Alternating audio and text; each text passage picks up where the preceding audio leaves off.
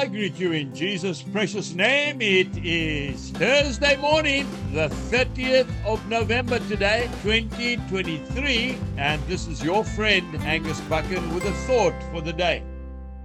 We start off in the book of James in the New Testament, chapter 2, and I'm reading verse 23.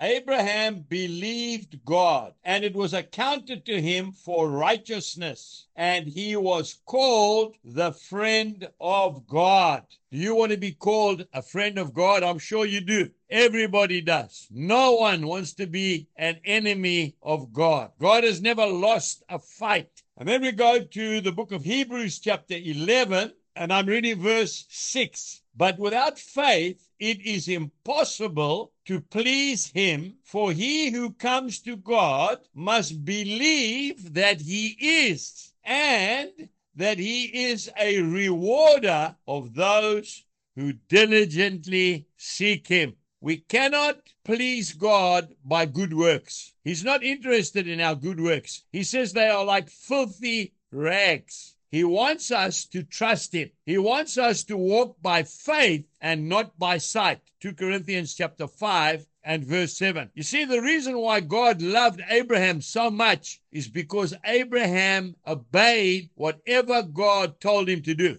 Abraham waited a hundred years for his promise, a son. God gave him a son, a beautiful son. His name was Isaac. At the age of about 13 years old, God tested Abraham. He said, I want him back now. Abraham never hesitated. He took his son up to the top of Mount Moriah and was prepared to offer him up as a living sacrifice. God was so moved by that act of faith that he said, Stop, stop, stop, Abraham. There's a little ram caught in the thicket. Use that as a sacrifice. That's why he loved Abraham. Abraham is known as the father of faith. You know, George Muller is one of my heroes. George Muller started a children's home in Bristol, in England. Something like 10,000 children went through that home. Something like 60 million rand by today's reckoning went through his hands. He never asked for one cent. He prayed for everything and trusted God. At the end of his life, people said, You must have had such a, a love for children. He said, Yes, indeed, a great love for children. But the reason why I did it was not even for the children. I wanted to show the world what God will do if we put our faith and trust in Him. Today, I want to encourage you